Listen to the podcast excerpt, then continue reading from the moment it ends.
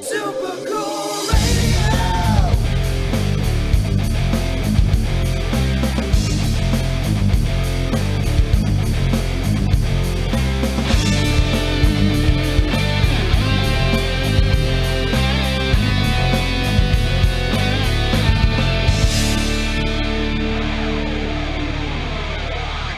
Hello, everyone. I am Matthew Thomas with Super Cool Radio, back with another interview. My guest at this time, he is part of a band that recently signed with Pavement Music. They are national touring glam rock, rock and roll boogie woogie, known as the Midnight Devils. He is the bassist and vocalist, Sam Spade. What's up? How are you doing today? Hey, I'm doing fantastic. How about you? I'm doing absolutely great. Yeah. I, I want to kick this interview off with a very fun question because, as I said, part of a national touring band, you've played with a bunch of different bands. Who are like some bands that you've played with that people should really check out? Uh, we've played with a ton of bands, and I was thinking uh, the cool thing about the Midnight Devils is that we not only play with bands, but we match really well with uh, like performance artists or acts or or anything that's just that's on the fringe of what is considered like normal. So we played with like uh death match wrestlers. That's one of our big ones is like guys that come out and there's no ring and they they beat the hell out of each other with like baseball bats and neon lights and that's like what our money. So uh stuff like that, drag queens at drag shows we do really well, midget wrestling, all these these really crazy things that we get to be a part of. And you wouldn't think it would work so well like the fire spinners the air acrobatics it's so much fun. And we kind of decided like hey anybody can put on a show anybody can grab a couple bands to play with. We're to do shows that are just beyond like events you know stuff that that's just you would never see we got the balls to do it we're to do it as far as bands are concerned uh, we toured with uh, with the choir boys before the the the virus hit. And that was like uh, i remember when i was 16 watching videos of the choir boys playing at like uh, castle donington. And then fast forward like 10 years 20 years later like we're hanging out with them at the bar we're drinking with them we're touring with them. It's a beyond cool feeling to have. And you just kind of like pinch yourself and you're like that's the same guy that was playing to 100000 people in donington and now we're talking about normal stuff like our lives our families and stuff like that No, that's really cool. Like to see like people like, oh, I want to, you know, just see them live in concert, but to actually get to actually play with people you grew up like watching and listening to. That's just incredible. Yeah. So bands like that, that was that was like a big touring act. The, the bands that we love are like the the straight up glam bands or punk bands. Uh, a band from New York called the Erotics. We had so much fun. We went up to their uh, hometown and, and it was like a house bar in New York. The the bars are like houses, and uh, it was a, the singer's birthday. They brought in like 30 people into this house bar, packed it in there, and everybody just had a blast, man. And those are the kind of shows that we love. Is really the ones that are just almost like uh, it's almost like that punk rock feeling where there's no difference between between the crowd and the band, and everybody's there. They look great. Everybody's just having a blast. That's our bread and butter right there. Yeah, for sure. I mean, especially like those smaller shows, I don't know, they just seem to have like more energy and just Yep. like everyone wants to be there. like the way it used to be like when when you were 18 or whatever you do we in my hometown we would book out like the local vfw or whatever and play the shows but nobody was old enough to drink so they would all watch the band play and then uh, during the br- the break the set change they would go outside and drink in the parking lot or whatever and inevitably the cops would show up it'd be this whole big thing and that that's the kind of energy that we love doing Yeah, that sounds really cool. And honestly, like listening to you guys' music, like just going back to what you said about like with deathmatch wrestling, midget wrestling, drag sh- uh, shows, and all that stuff. Your honestly, your music fits into just that kind of, just like misfit kind of, just doesn't really fit in any kind of certain genre. It's just like this sounds really cool, and now you have like a performance art to put a soundtrack to. Yeah, and that's the cool thing is that we are, even though we are pigeon, like we are glam rock band. We're straight ahead. I mean, if you took all the makeup off, it's three guys playing rock music. That's easy. But we get put on these bills with like death metal bands and all these super heavy bands or any kind. And so it's like a challenge for us to win over crowds within the first song or second song because we'll walk out, you know, looking ridiculous. People like, I don't know, I don't know about this. I don't know who are these guys and uh, who are these girls? I don't fucking know. and, and, and, and you you have that challenge to win them over, and inevitably we always do because it's just that energy is uncontrollable, and people latch onto that, and they're like, "We're we're going for this ride. We're going to do this thing." Yeah, for sure. Now, I've, I've also heard this, you know, uh, when you emailed me about this, I heard that you have in the works that you're going to be working with Japanese metal band Loudness. Yeah, How excited are you to actually work with, you know, to tour with them? that's that's another one of those dream come trues, and I've been telling people like, I don't do anything. We don't get like breaks. Like we don't get favors done to us. All it is is kind of luck. Like I'll go out there and scour and email and email and email. I'll get a hundred thousand no's, but I'll get one yes. And that was one of the yeses is that they were looking. It was in 2020. We were supposed to do that tour. October it was supposed to go out, and uh, we got back from the Choir Boys tour.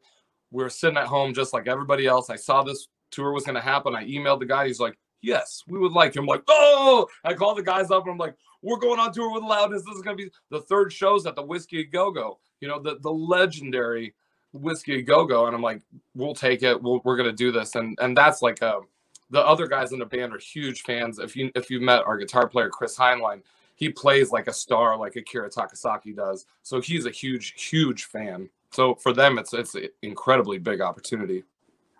Yeah, no, it sounds like a killer lineup, killer tour. You mm-hmm. guys with Loudness. And for anyone not familiar with Loudness, like what can they expect for this late 2021 tour with Loudness?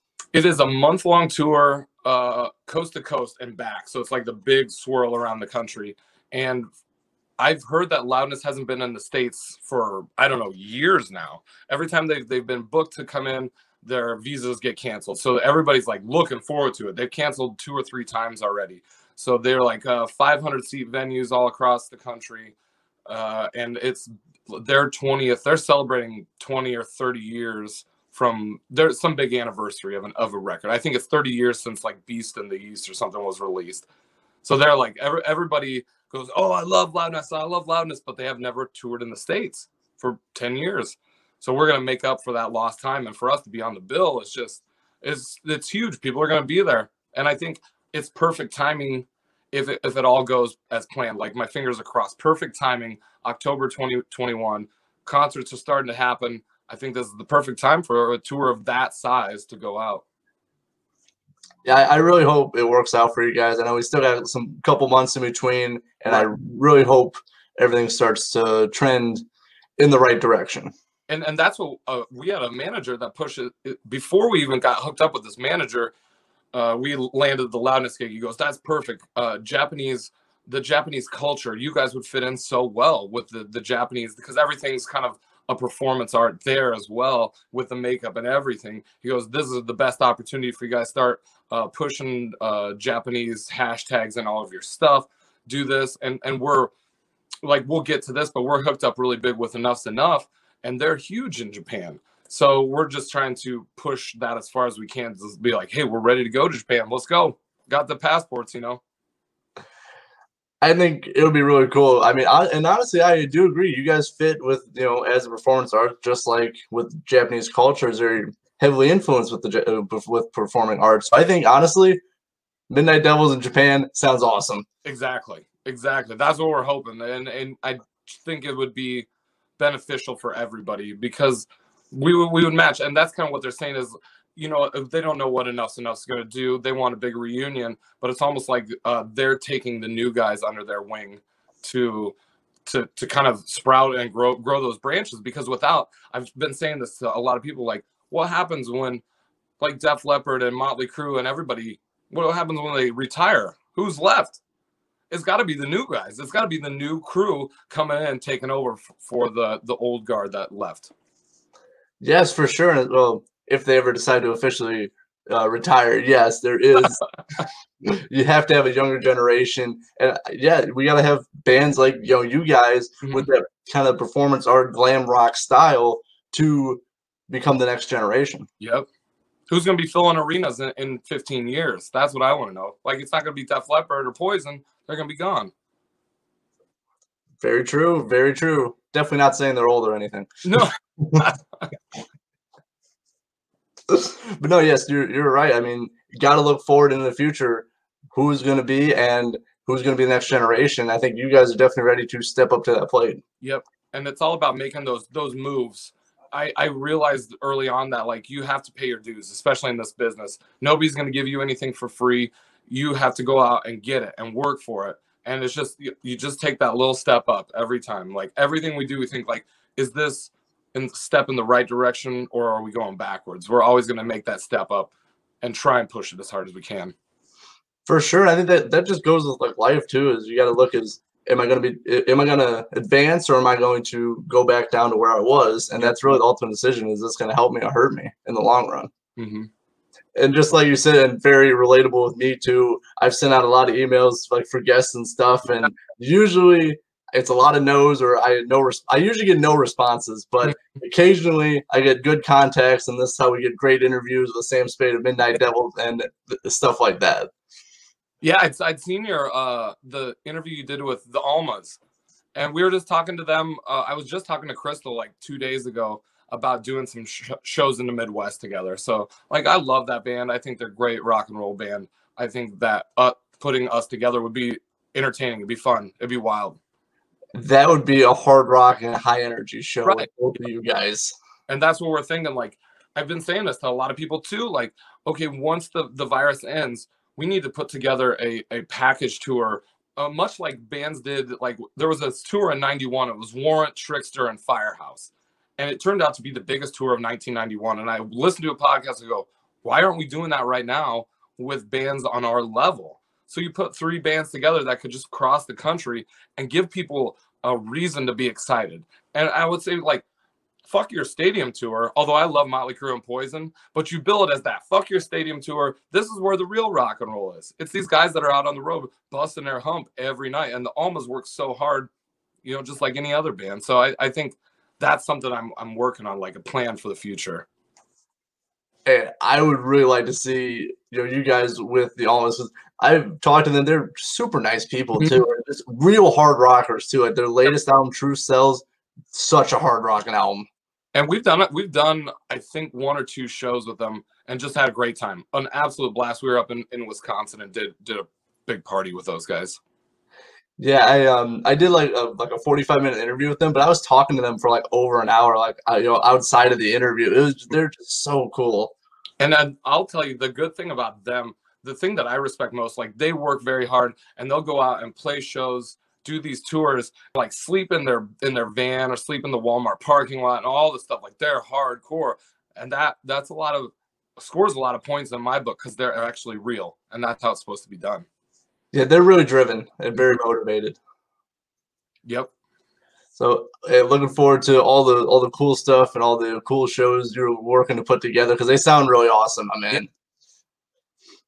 But going going back to you because I'm interviewing you, um, kind of just taking it way back. When did you know you wanted to become a musician? I was I was really 16, about 16, eighth grade when it hit me. And I grew up in a small town here in Nebraska. I went to uh, like a private school. So it was a Christian private school.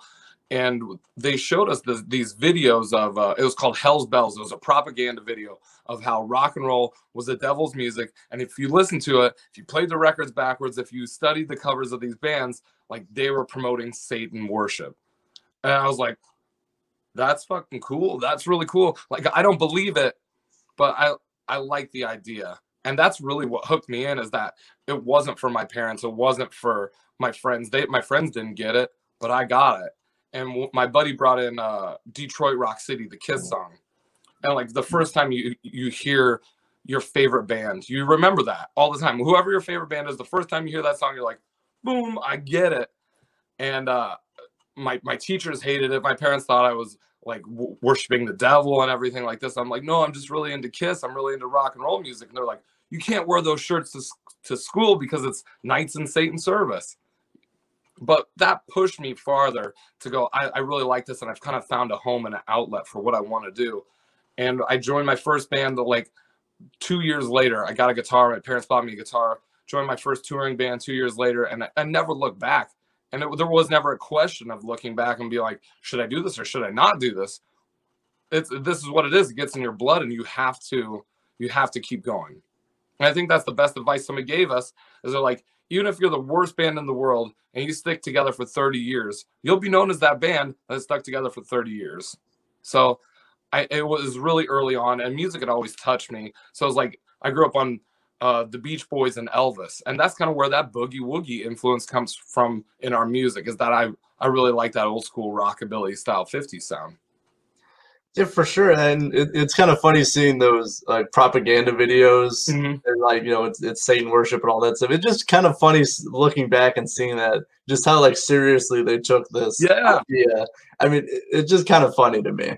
They're like listening to the songs backwards and stuff like that. They're like, did you hear that? It said Satan, kill, say hail Satan. And I was like, I don't think so. I don't think that. And I kind of knew enough to be like, these guys are are just dudes, you know, that are all they're partying and they're, they don't care about worshiping Satan. They want to go out and make money and have fun and and play rock and roll music. But my my teachers and everything were just hell bent on this. They showed it every day in school. It seemed like. and, and and just looking back, like I mean, like Kiss, Motley Crue, and bands like that really got like the oh, this is Satan worship, even though mm-hmm. it's just like hard rock music that like honestly looking back compared to like some music nowadays it was Right. actually like tame compared to back then. and I get it now. Like I get it, and we've had even even bands like uh, not bands but parents comments like like we had an article in the paper written about us like the devils are coming to town. Like you gotta hide your hide your children, hide your daughters, and everything because the devils are coming in, and uh, these guys dressed in makeup were gonna come promote their I don't know your their ideals or whatever. But I and I get it because people are scared. We look crazy. People are scared but that's part of the show and especially with bands like ghost or anything like that it's about pushing that envelope it's about uh, pushing an idea and making that idea come to life Yeah, and just like I mean, one of my favorite artists is Alice Cooper, and it's well Yeah. documented with my interviews. But like he was pushing the the boundaries, like back in like the early. Oh, you gotta yeah nice. Oh, that looks cool, man. Yeah, and he was like pushing the boundaries back in like the early seventies. I mean, he he shot a dummy out of a cannon of himself. I mean, like stuff like that. That was it's more than just seeing someone play music. It was a show. hmm i love alice cooper too one of my absolute favorites i think he he wrote the book on how to shock and and awe an audience and i've seen him a bunch of times i've seen him on that tour he did a tour where he opened for motley crue right Oh, yeah, I saw that too. Yeah. Okay, so I'm like, man, Alice Cooper comes out, fucking destroys the place. He's cutting heads off. There's electricity, and Motley Cr- Crue comes out and is like, what? That was it? Like, how do you follow Alice Cooper? There's no possible way. It's incredible, and the show, and really, it's just a complete sensory overload, and that's what I love about rock and roll. Yeah, I mean, it, just going back to that tour. I mean, he, like he got his head chopped off. He had a snake on stage. Yeah. He in a straight jacket. Just all the like insane ideas, and yet he makes it all work. And there's Mhm. continuity with everything. and it's all like out of his brain out of his creative mind of how, how can i push this farther or I, I don't even know if he's pushing it on purpose but that's what he he's created and i love that that he's created such an an spectacle or an over the top performance just out of his mind Yeah, and for doing it for so long, and that he keeps changing his like set list and all of his visuals, so that when you see him, it's never stale. It's always something different. Yep, he wrote the book, and and we are really, uh, we are really fans. First of all, we're fans, so we really watch these bands and how they do stuff. Whether it's Alice Cooper, whether it's Kiss, whether it's Van Halen, they wrote the blueprint on how to be in a great rock and roll band. So I follow that. Me and the guys in the band, we follow that to the T. How do you get? How do you book a tour? How do you write a record? Do all these things that the guys before you did because it worked. Yeah, for sure. I mean, these legends really have laid down just the uh, the foundation Yes. of what it is to be a successful band and how to do it. Mhm. And really just got to look at like look what they did, and obviously, obviously, had to change and accommodate for modern times. But the blueprint is still there, as you said. And it and it and it works and i see it working every day. And really what pushed what pushed us out of our comfort zone was jimmy our drummer was like there's two things. It's like the first one was like okay we're gonna be not just your average 80s hair band that's not us. We're like this hyper glam rock uh, glitter lipstick tutus these robes all that it's over the top. It's it's anything you can think of you take that times 10 and that's what separates us. And then the other thing was he goes let's take the band out of the Midwest and just we're gonna lose a ton of money. We're gonna book shows ourselves, DIY punk rock style, but we're gonna go to LA. We're gonna go to New York, and that's what's gonna separate us from. Uh, we're gonna make this jump, and it worked. Like we lost a ton of money, but we made it out to LA. We played the Viper Room. We played in Vegas. Like we've done some some cool stuff because we took that leap of faith. you have to i mean there's staying where you are i mean it's you can build a a little bit of foundation but you really have to expand and go hmm. different places to really get your name out there i mean as you said you're probably going to lose money you know trying to go all over the place but at least people will know you and that's like Yep. your foundation to build your audience Yep. And you know that there's like there's guys and girls in every city and every like kind of area that are into say glam rock or kiss or they're into these weird expression performances. And you just got to find those people and play play play there. Engage that audience and it'll start building. And so the next time you come through there's 20 more people and you just got to find your audience and push it. yeah for sure you uh, you gotta identify what your kind of special niche is and just go for it i mean obviously i think you guys have a little bit of an advantage because you don't have to play at necessarily a concert as you said you can play at a deathmatch show or a midget Yep. wrestling show or something like that Yeah, and it, that's the really cool thing is that we cross those boundaries of uh, we're not of, of punk rock and glam. It's it mixes together to where we're not above like playing a house show. We're not above playing in a basement or or out in a field at a skate park. Those have turned into the funnest shows that we've ever done. Yeah, I know there. You know, there's probably some bands who won't take bookings like that, but obviously you guys will, and that's how you've been expanding and building on what you guys have now. Yep, and it's working. And just get a little bit of a you know background about the Midnight Devils. How did that band come together, and how did you choose the name the Midnight Devils? we came from so uh chris our guitar player was in uh, we were in like an 80s hair metal tribute band out of omaha. And we had done some shows uh we've done a ton of shows. The band had been around forever. I had been in the band since i was 20 and uh it- like as the road manager tour manager i got called up to the bass player. Chris was the guitar player but at the end of the day we weren't the bosses of that band. We weren't like the, the calling the shots. And really when you're i feel when you're in a cover band you kind of plateau at a certain level. And there's only so far you can really take it. The money's great the shows are cool but at the end of the day, the day you're like playing other people's songs. And that as an artist kind of sucks. You're like counting your money going this is great but it's other people's songs. And you, there's only so far you can go. So we decided that we would take it out and be like a two-man acoustic group so we did the hair, the makeup, and everything. Went to these small town bars all through the Midwest playing two man acoustic. It was hard. It was terrible. Guys looking like us walking into a small town bar, not the funnest time, you know. And we are like, we gotta make this electric. And uh, we brought in a drummer. The drummer didn't work out, so we we booked this. We got put on the the Rocklahoma tour. Like uh, well, we got put on the Rocklahoma Festival, and we booked a tour around it. Okay, this is our first big tour and the drummer lasted like three days. And on the fourth day, he played the show, walked out of the venue. This was in Kansas City. Walked out of the venue, never heard from him again. Nothing. I'm like, we're on our way to the biggest festival of our lives, a hundred thousand people. We got no drummer, and we got we got a hold of Jimmy, and he goes, I would love to do it. I'll learn the songs in the van. You just got to come from Kansas City to Chicago, pick me up, and we'll get back to the rest of the tour. So we rented a car, drove 24 hours straight and made the rest of the tour work. And I couldn't believe it. And on the way back home, he's like, I think this is really working out great. Let's just keep going. And so he would ride the bus, the Greyhound bus, nine hours from Chicago to Omaha, get in our tour bus, and we go out and do shows, and then get on, get on the Greyhound and drive back to Chicago. It was just insane. The first year, he was in Omaha every weekend, but he had to ride the Greyhound bus every week, and it was really really cool. That's kind of where we started. The name actually came from uh, with that other band we had. We put out an album called just Midnight Devils, and I thought, well, I always wanted to be in a band like the Rolling Stones, the Who, the Clash, the Misfits. That's it. We just put the in the front of it. Changes everything. no, very cool. And also, a lot could have went wrong without you know just having drummer just completely leave, you know, and not hear from. But you guys made it work. I mean, obviously dri- driving 24 hours. I don't really like driving that much, so No. driving 24 hours. That's it's insane, but you got it done. you it was, it was just like there was no question. It, it was just like, yeah, I can do it. Just come pick me up. And I was like, cool. I'm on my way to the rental car place. I didn't even think about it. So I got in the car and I'm like, man, I've never driven in Chicago. I don't know where this guy. I've never even met this guy. You know, and I went and picked him up, and then we had seven hours to get to know each other on the way back home. And he had learned all the songs just by earphones.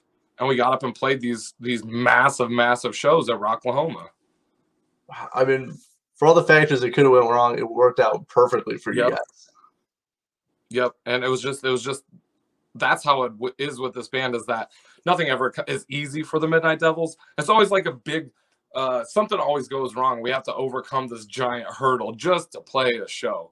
And I've come to expect it that there's something ridiculous is going to happen and something that out of left field is going to is going to derail the situation. We always just have to figure out how to get over it.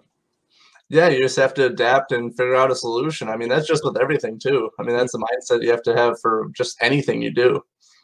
Yeah, you're like it's only credit cards. We can pay those back over the next five years. No big deal. Yeah, and some of these aren't even my credit cards, so we're good.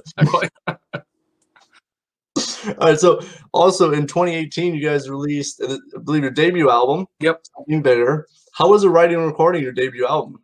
it was good. It was it was a lot of we learned a lot uh, on that record. I'd never done I never really set out to do my own record or do do it. I was we we were all calling the shots, you know. Before in other bands like there was other guys calling the shots. This was the first time that we were like we got to take the reins and make this happen. So you learn how to write songs, how to write good songs, how to record these songs. We did everything in Omaha at a studio called 2520 Studios and and we had a good producer everything went great and it was just like the learning process how do you get art done who who do you even call to get album art done i i had no idea who do you call to get a thousand cds printed where do you put your you just learn all these things you know and and that's a we did it all ourselves that's the, the most exciting part that we learned what to do and what not to do so now here we are two years later thinking okay we got to fix the mistakes that we did on the last one and try and make this one even better. So th- I, I think that the first album was great. Our first step out into the world, showing, hey, we're the fucking Midnight Devils. This is us. We did all this ourselves. Let's let's keep going. Now with the next one, we get everybody's watching. You know, the pressure's on. Yeah, for sure. I mean, I, I really enjoyed your debut album. You definitely announced your presence coming out with this album, and I'm really looking forward to your follow up. I mean, Pink Halo, really fun song. I really enjoyed. Uh, you had a music video with it as well. Um, how was it like making that music video? it was a blast. We we had come up with the idea of let's do like we spend so much time around each other in the bus that we're like we just kind of bounce ideas off each other, and that was one of the ideas. Let's do like a fake drug deal, but make it funny. We wanted the fu- the music video to be like like the Foo Fighters used to put out these videos that were funny and entertaining and not take ourselves super seriously. So that's that was the idea. Let's make and we made these cool um, like kilos of glitter cocaine. And I still got one like right over here. Like they're sitting on my That's awesome, man. And we like drive around with these kilos in my car, and it was so crazy.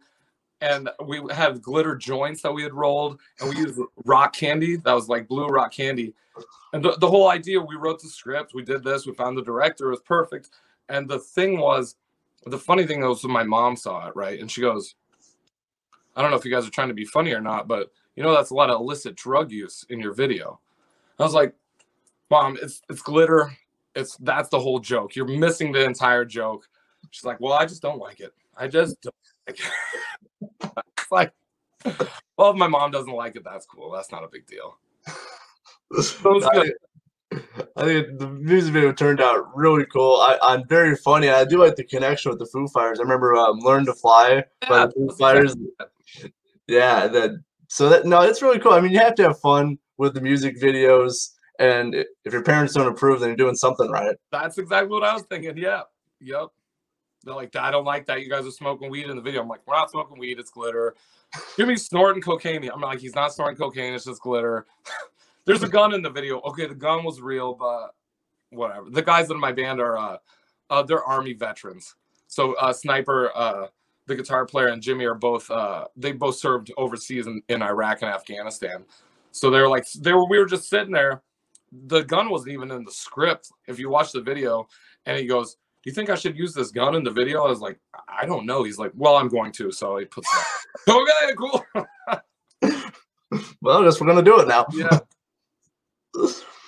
But no, I, I think it turned out very well, very funny, and you're not doing drugs. We're just doing glitter. Hope Is that's not a street name for anything. But yeah, no, very fun, and I it really just tied in, just like the whole the whole thing, and uh, honestly the whole album too. It just it really just tied into everything. yeah, it was cool, and and they really brought. I can't give the director enough credit. Aaron Gum is his name out of Omaha. He really, I had the idea, I had the script, he brought it to life, and he did everything to really capture our vision, and that that's cool to have somebody that gets on board and knows what you want to do. And we, I don't even think I talked to him that much prior to the the video even getting shot, and he's just like, get the locations, do this, do this. We found an actress, and man, he just knocked it out of the park. Yeah, for sure, and uh, and you can hit up Sam Spade if you want a kilo of uh, glitter. I got one sitting right over here. Autograph that and sell it. Literally, you should have seen like so we shot it. We shot it at uh, I work at a strip club, right? And even at a strip club, you think, okay, there's gonna be a lot of glitter around. But the night that we shot it was like a Saturday night, and there was piles and piles of glitter everywhere. And the girls were like, "What the hell are you guys doing?" We're like, "We're shooting a music video. Don't worry." But it was just everywhere. You couldn't you couldn't get it off. Like it wasn't. You couldn't get it off. The girls were covered in it. All the customers were covered in it. Every time they'd walk and get on their shoes and they'd get all over the place. I'm like, this is the way video should be shot. For sure. For I mean, glitter is always very hard to handle anyway because it does get everywhere. So you get it on everybody else and yourself. I mean, that's pretty funny. It was great. And so for everyone, for anyone who hasn't listened to something bigger, what can they expect from this album? It's it's a cool mix of uh, I call it boogie woogie glam glam rock boogie woogie, but it's a cool mix of of our influences of our influences, whether it's Kiss, Van Halen, but we also came from that punk rock background too. That so it's like the Ramones, uh, the Sex Pistols, the Clash, all these guys. That's really like the the backbeat, the heart and soul is that it's this cross where I grew up listening to the to the New York Dolls, to Kiss, and I bring that element in our guitar player Chris is is a Van Halen nut. So he's really the musical leader and director, and is this, this incredible guitar virtuosity that he brings to the table and keeps us all. He was the one that keeps us in line. He's like, you guys got to practice. If you fuck up on stage, you're gonna hear about it. You know what's gonna happen. Like you don't want to get on his bad side. Where Jimmy's like the guy that will he'll be smoking a joint back behind the drums, just going to town. I'm like, okay, it's like the perfect mix of of everything that we love punk rock van halen glam. It's just that cool mix. And then we throw in because i never had heard this but we throw in that that kind of faster pussycat style boogie woogie. So you make that that sleazy uh rockabilly. So imagine like elvis presley and jerry lee lewis but they're wearing pink lipstick that's what it is you know I think that's a per- perfect representation of the Midnight Devils because I agree it does have you guys have that sleaziness too, but I do I say that in the highest compliment. no we take we love that yeah Yeah, it's just some sleazy rock and roll, glam rock, and there's definitely some punk rock undertones in there as well.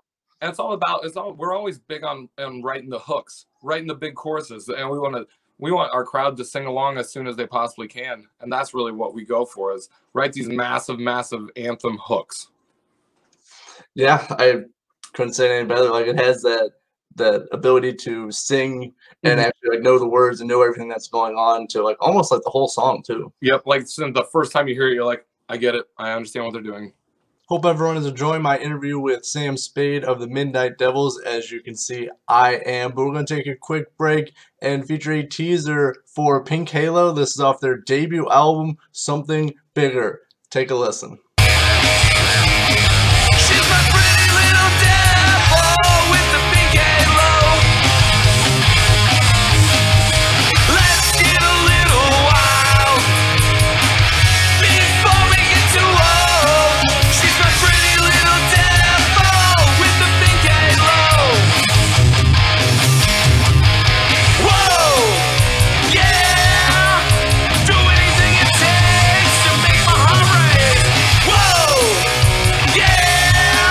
I have some huge news that I heard about a couple days ago. It was announced. I saw it on your Instagram page.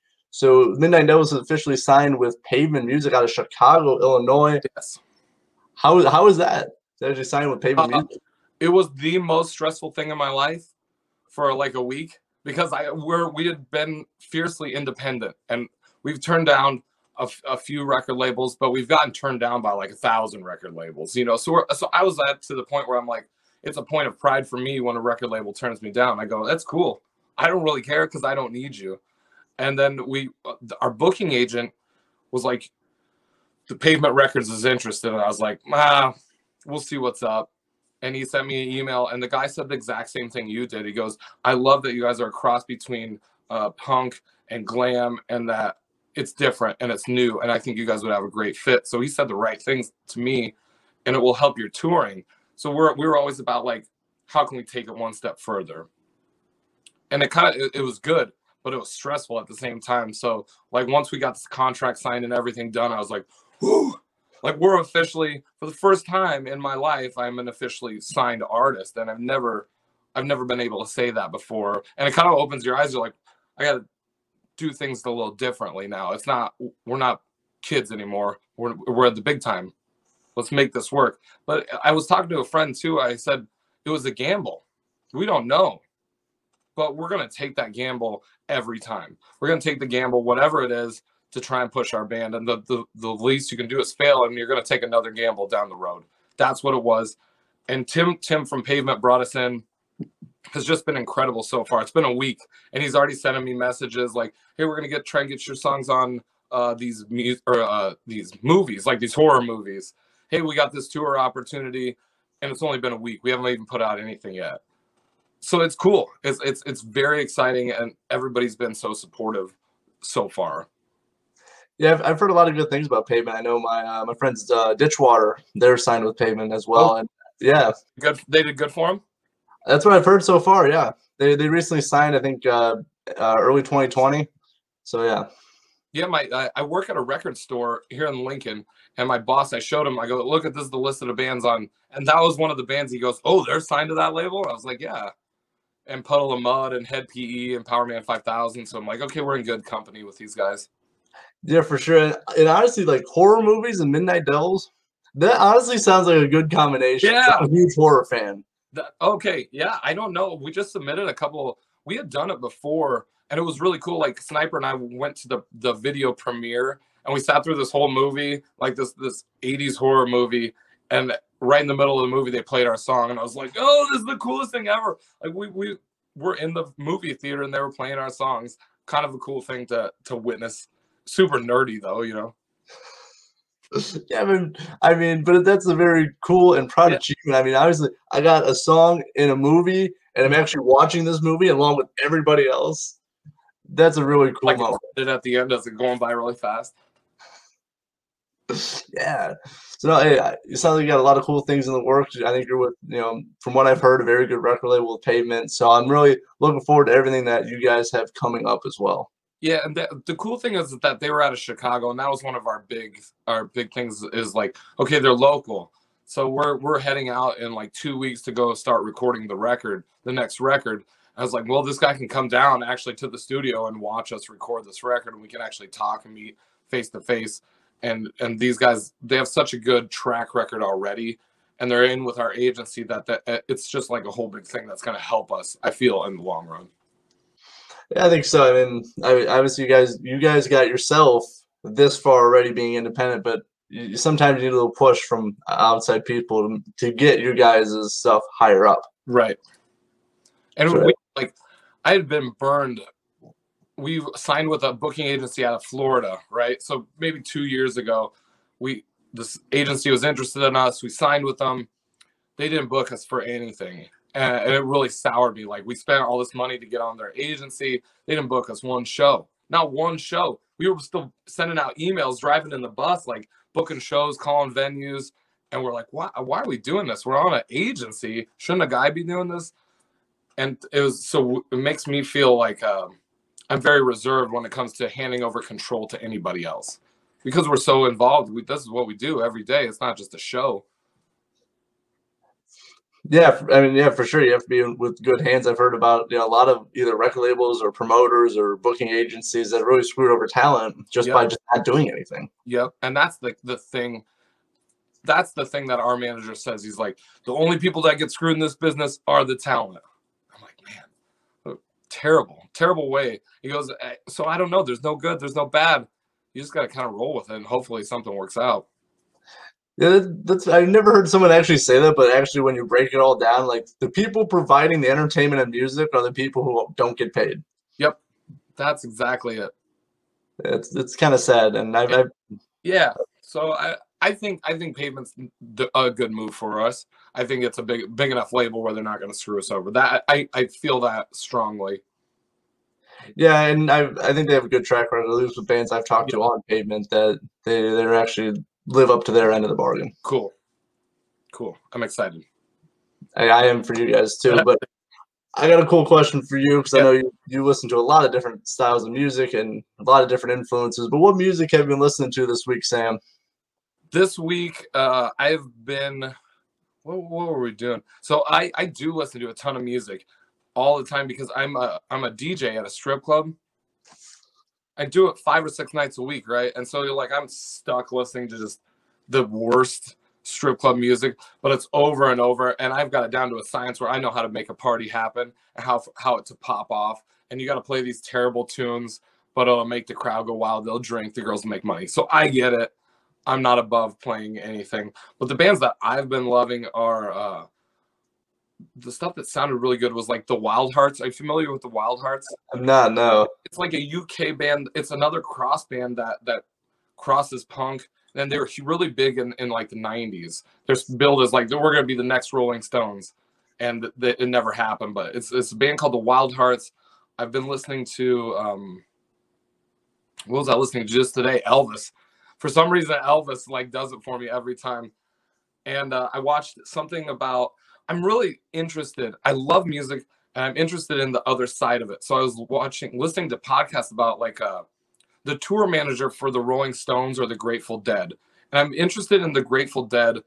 I don't know if I necessarily like their music, but the way that the counterculture and the way that they created a whole living being out of this band, you know, like where people would travel to all these shows and like it was just, but in the end, it was like five guys that would take acid and, and play music and it turned into this monster of a rock and roll band. That's the kind of stuff that interests me is, is like the other side. Not, I love the music, but it's like the other side. Where did we, how did we get here?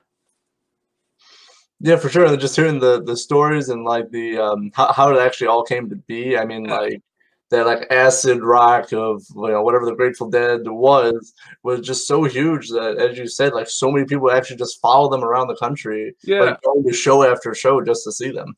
I, I find it so interesting, and especially like the Rolling Stones changed the whole dynamic on how bands toured. In in '69, they were the biggest band in the world. They took it from the Beatles. They were the, the the world's greatest rock and roll band. Well, how did they get there? What did they do to get there?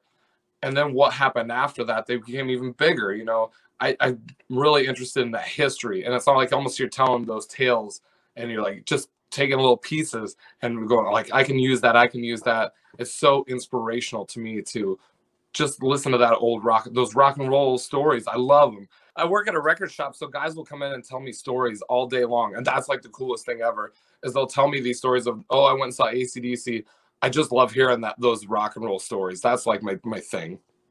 Yeah, especially just for the Rolling Stones to like really blow up and like have that legacy that they're still building on too, that they are, you know, continue touring and all that as well. hmm So yeah, for sure. Uh, this week I've obviously been listening to you guys, Midnight Devils, and enjoying something bigger. Thank Uh, and I've been listening to um, the Almas. I was Yeah. listening to them uh, what like a couple couple days ago at work, so I was jamming them. Uh, Sum Forty One. Uh, I really enjoy them. that was one that uh i played i just played them the song what is it um i played it at work the other night and the whole place went crazy uh what is their one of their bi- really big hits is Fat it Lip.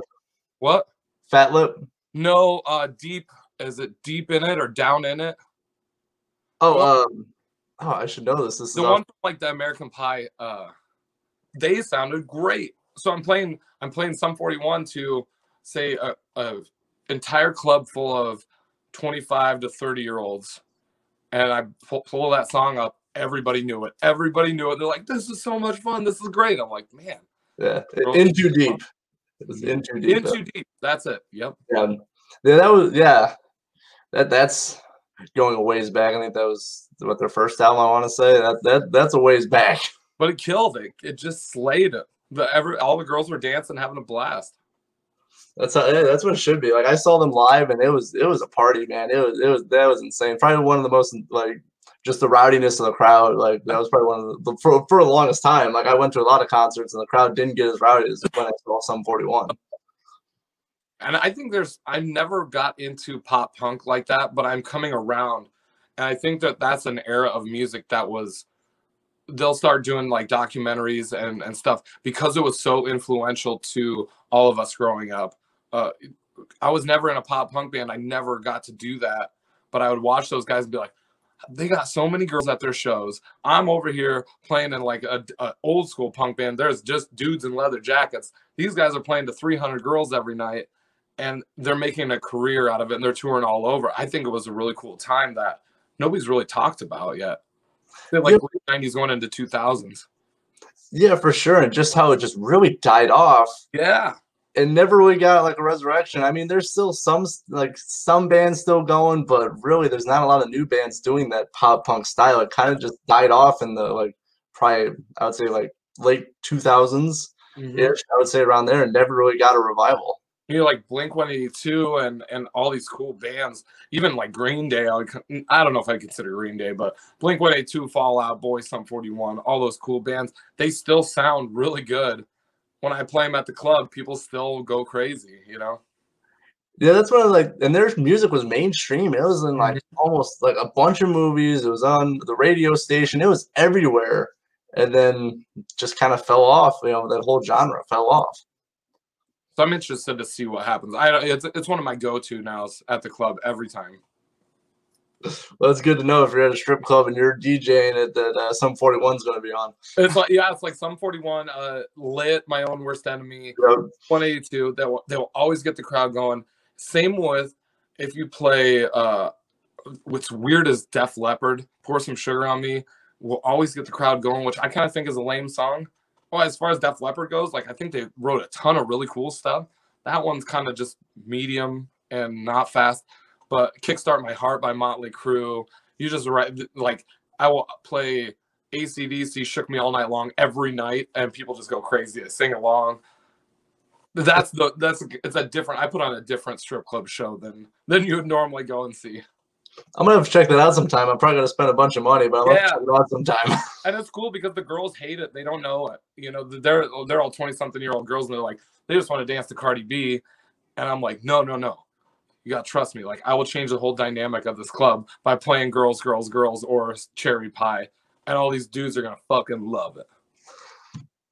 yeah, I'm going to check you out because I haven't seen a like strip clubs actually play music like that. That's other than like you know, like generic pop music. So Yeah. To check it out sometime if I'm in the area. It's different. It's cool. Yeah, you're always invited anytime you want. Sweet. I will definitely, if I'm in that area, I'll definitely check it out. But Sam, thank you so much for hanging out with me here on Super Cool Radio. I do got one more thing before I let you go. What can you, what can we expect from the Midnight Devils for the new year of 2021? we are uh like i said in two weeks we're going to chicago to record our, our second our sophomore release with Chip Z'Nuff from Enuff Z'Nuff is going to be producing the record and uh that's going to be cool like we're our ducks are lining up we got the label we got the producer we got the second record coming out cool everything's lined up the loudness tour goes out in october so right now we are kind of being patient to decide when is it safe for us to go back out on the road our priority number one is get the record done, put out a video. We're gonna put out uh, a vinyl, like a vinyl record, and make it look really cool. I think vinyl's coming back huge. We're gonna make a, a colored vinyl, whether it's a single or a full length, with some great art, and put put that out for our fans. I think that's the, the way you have to do it. You have to make it look good, get all your graphics and everything together, and people will love that. So as far as touring plans, I'm not sure. April 1st or April 2nd, we're in Denver for a, a big festival. I think we got one scheduled in Baltimore in like uh, Labor Day weekend. and we'll probably be out there for sure. The the October thing with loudness is on. We're just kind of waiting like everybody else. Yeah, and then uh, you know, as I said, it looks like things are starting to trend in the right direction. So hopefully, we you know live shows and all that stuff will come back. You know, slowly, obviously, but hopefully, it'll come back. Yeah, we just don't want to do, and I don't know if you've seen this or not, but I don't want to, I don't want to play to, for the sake of playing. You know, I, I see bands going out and they're they're doing shows, but it's like they got like the shield, the plexiglass shields in front of the whole stage, or it's social distance. I don't want to do that just for my own sake. Like I want to be able to give the fans what they they want, what they deserve. So we're I can be patient on that end and wait till things are are safe and easy for everybody to go out.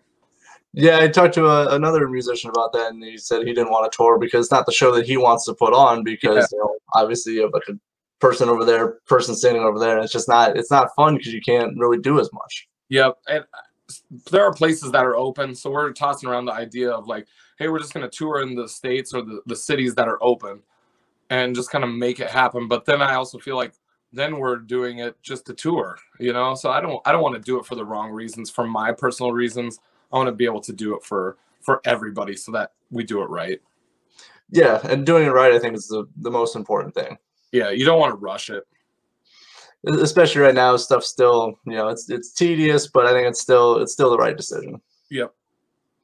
So I'm looking forward to the new music you're working on. Congrats on signing with Pavement. If anyone hasn't checked out something bigger, please do so. It is awesome.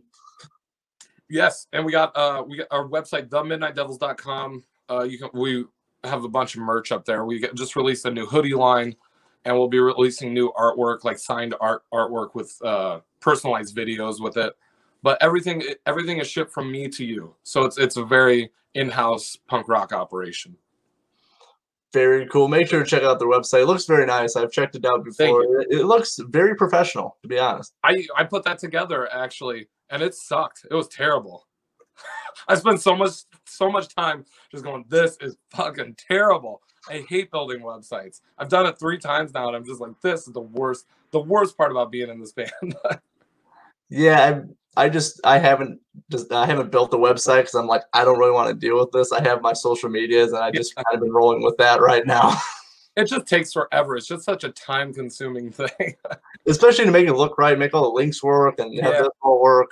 It is very time consuming. but it, a necessary evil. And I was like, well, I didn't want to hire anybody because I can do it myself. I'm just gotta sit here and take bite the bullet and make it happen. That's right.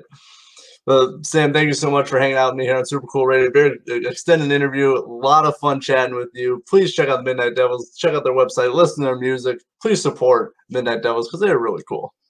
Thank you. I appreciate it. For Sam Spade of the Midnight Devils, I'm Matthew Thomas with Super Cool Radio. Thank you for watching.